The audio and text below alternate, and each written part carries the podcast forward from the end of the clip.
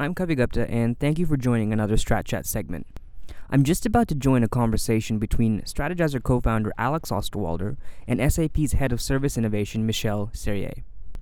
In this phone call, Michel will explain how the business model canvas and the concept of design thinking go hand in hand within a large organization like SAP. Let's listen in as Michel and Alex discuss very practical tips on how a company can implement design thinking and use the business model canvas to elevate design thinking principles. I believe Alex and Michel have already started without me, so let's jump in.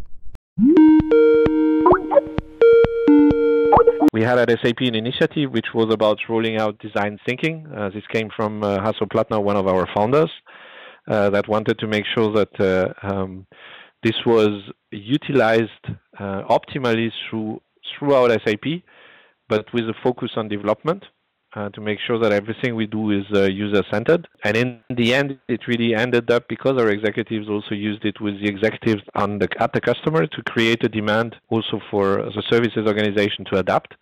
And so we started to use design thinking and realized relatively rapidly that you could combine the business model canvas and design thinking and that it made the methodology design thinking a lot more powerful and um, brought um, democratized i'm going to say the uh, the approach of the business model canvas even further if it was uh, if it was needed. So since then we're using it i would say now in 50% of the design thinking workshops we run throughout the world. And this is now services on the in development uh, because we we are also using systematically now the business model canvas approach to make sure that when we develop a product, we actually um, do not just uh, simply stick a new price on it um, uh, with the existing model we have, but rather question ourselves every time if there is um, an opportunity to um, increase the value of the product by selling it differently and so on, by playing around with the business model.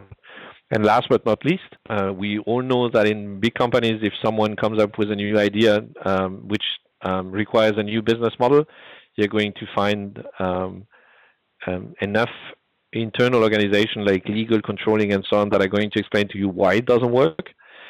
And uh, um, our new CFO actually put now in place a business model innovation center, which uh, sole function is actually to um, be an internal consulting organization to audit those new requests for new business models without taking into account what SAP is able to cope with or not, but really looking at it um, with a fresh mind.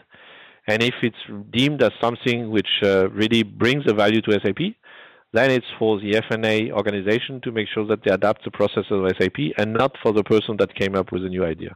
So that's in a nutshell what we what we're doing with the business model canvas at SAP. So one of the things that you mentioned is this combination of design thinking and the business model canvas and maybe value proposition canvas. Can you elaborate a little bit more how design thinking and these tools like the business model canvas and value proposition canvas go hand in hand? Both are about um, innovating. I mean, the, the, the reason why we started to use um, uh, um, design thinking and SAP is because we're we're moving away from uh, selling products to selling solutions. Selling solutions um, are a combination of products. If you reduce it to uh, to the way we were looking at it as IP, but if you want to look at it holistically, a solution is composed out of a product, out of a, at least out of a business model, and out of uh, corresponding services.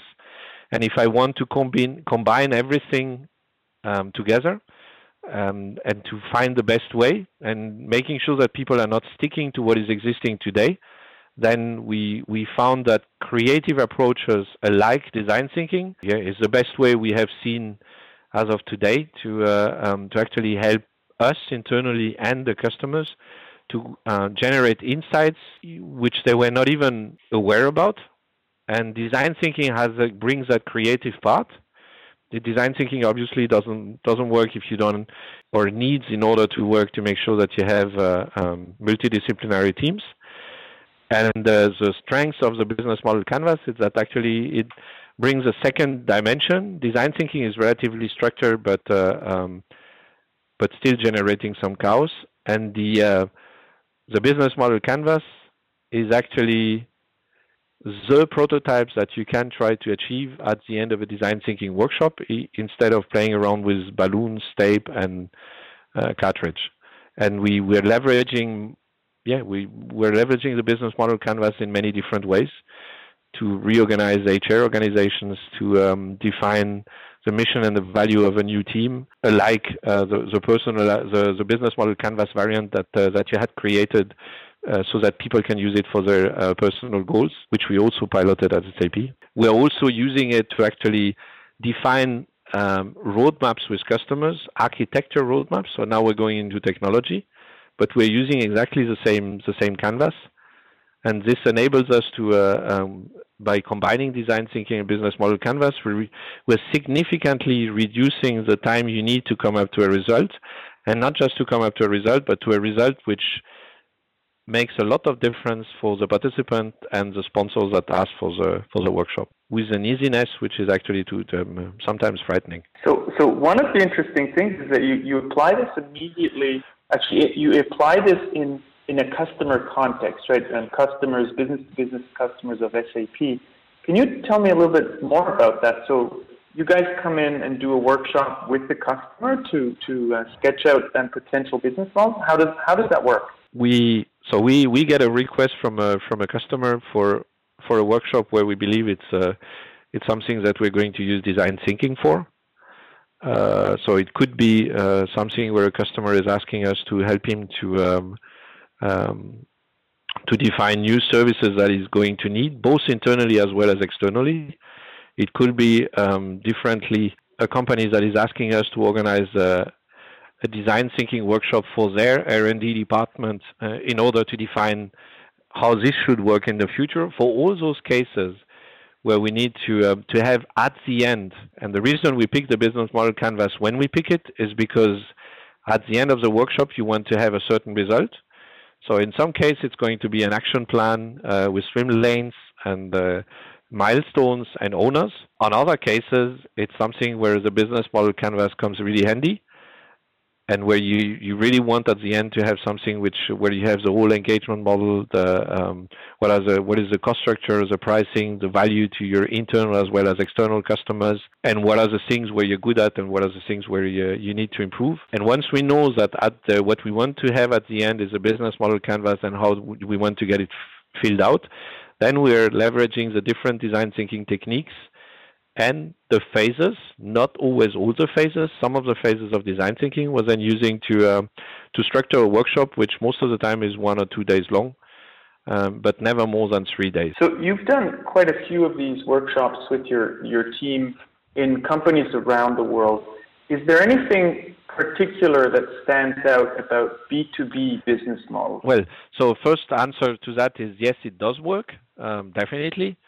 Uh, it's not just something which goes to B2C and so on. The hurdle that you have to overcome there when we want to work on B2B is actually that if you want it, you want to make it something that is really um, impactful and where you know what I what I created, what I worked out is really something that is going to be adopted because this is what you want to have in the end.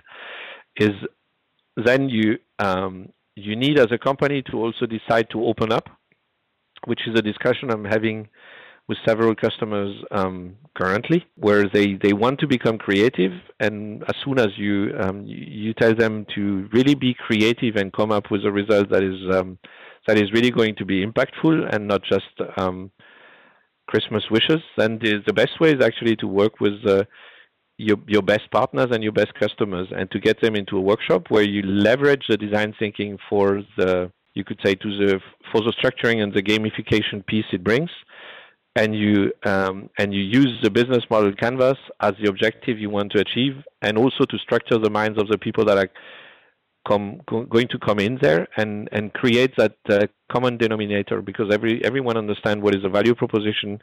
Um, um, what is a customer? What is a vendor?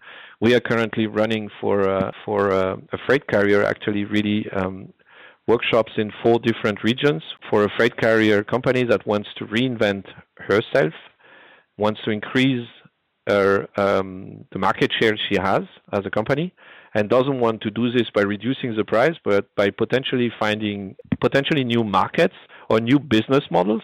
But they realized that it's not something they can do. Well, they could do internally, but they, they would never know before they um, apply it if it flies. So they decided um, to go with us and then really do it uh, jointly with their partners and customers and themselves in four different workshops in four different regions. And it's not huge project. They're talking 50 to 60 days, which is peanuts compared to the results you're going to get afterwards because everything you normally when you do some research you afterwards have to do a proof of concept and so on and all this is is gone you have in you have in in 60 days in 3 months you have something which uh, you, you know it works it has been or it doesn't but you you know it for a fact um, you, and you, you have the customers and the vendors backup, and on top of that, you achieve most of the time that the customers and the vendors feel better because they they they see that you value them even to think about your own future. So, so one of the, the big topics these days is digital transformation. So, do you apply uh, design thinking and the business model thinking also in this particular context of digital transformation? Yes, we do. We have internally at SAP a framework that is, uh, um, in the end, we want to translate it into uh, digital key elements which are leveraging our um, uh, platform uh, the key element from the digital which we're looking at and which we're having customers thinking about are um, it's relatively simple. It's people, it's business, it's the things, it's the network itself, the cloud, and the data.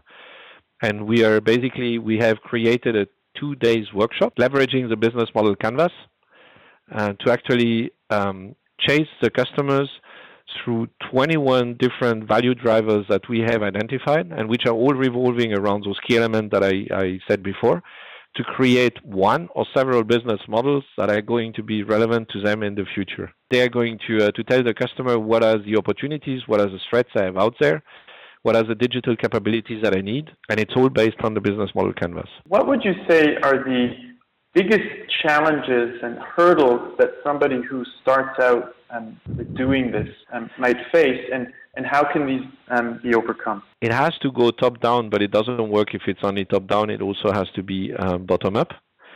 Uh, so j- just trying to push um, uh, a creative approach like design thinking um, bottom up, you, you may have some results, but it's never going to to spread um, if you want to really get it done, it's really something that has to be where your executives have to be um, exposed to it. It's not something that you can explain via PowerPoints or via a phone call. It's really something that you have to uh, to experience. Ex- experiencing doesn't mean a lot. It's something like two to three hours um, in an in an executive workshop, and then they they will know even though they didn't go through the whole process, they, they will have a, an understanding of what design thinking can do for and to them. Uh, so that's the first thing. The second thing is uh, making sure that you um, you're not you're not frightening your your uh, middle management because design thinking is really something where you have the the, the sponsor which is actually defining the challenge. Uh, but design thinking being a creative method, you never know what is going to come out of it, which sometimes is frightening when you um, or yeah is is getting um, is getting some of the, the managers we talk to to uh, have second thoughts on uh, do they really want to use something which is opening up a potential Pandora's box which you, you cannot control. Um, and it's also something design thinking where you should not uh, you should make sure that your organization is able to um, to deliver because design thinking to the to the difference from other methodologies. Uh, first of all, it's uh, you, are going to get a, a, lot of ideas, um, if you do it right, you're going to involve uh, all layers of, of your um, organization, uh, which is going to increase uh, uh, uh, employee satisfaction and so on over a, a certain per- period of time. But also because design thinking is only is a workshop that you can run in one or three days, and you have terrific results. Um, it's also going to raise exponentially the expectations that the user or the consumers or whoever you involve in those workshops are going to have to the result that is coming out of the workshop. Because when you, you leave the workshop, after having used design thinking, you have a prototype or a business model that has been worked out by people. Even if you have different teams, you may have different results, but all the results have been validated by everyone. So they are all viable as such. And they will want to see it happening and not something that is going to happen in three years. And what we see most of the time is that after the first workshop, people lack the, um, how do you say that the persistence to make sure that what is what came out as a prototype um, is also then tested, refined in in an iterative way. And you need to last thing, but uh, not to be underestimated. It's design thinking is not something where you should use just you, you should use external companies to ignite, but it's something that you should um, integrate in your company and in the in uh, in the culture of your company, so that it also something that ad- adapts to your um, to your company. It becomes a, a, bit of a Tamagotchi that you can play around with. You know, one of the hardest things is to get started. Let's say um, a Fortune 50 company gets excited about this says, hey, we, we want to do this. We really want to infuse design thinking and prototyping and this fast process of developing new value propositions and business models into our DNA. The, the hard thing is getting started. What would you recommend as a first step to kick this off and to start weaving this into the DNA of a company? I would probably start with uh, identify, um, identifying a few um, executives that are willing to um, to experiment it. Um, not because I want all those executives in the workshop, but we need to find at least one or two of them um, in different line of business. Run one or one workshop in, in every one of those lines of business and then work out something where you involve really the um, the top executives into a design thinking workshop that has to have a, um, a strategic content. Um, so you could be working about what does uh, um, what is the business model of the future going to be when um, uh, um, taking into into account digital industry for all Internet of Things and so on how is this going to impact my company and what kind of business model, what kind of uh, uh, people perspective and so on can I derive from it. Once we have done that, then then then I think that the biggest hurdle is uh, is overcome.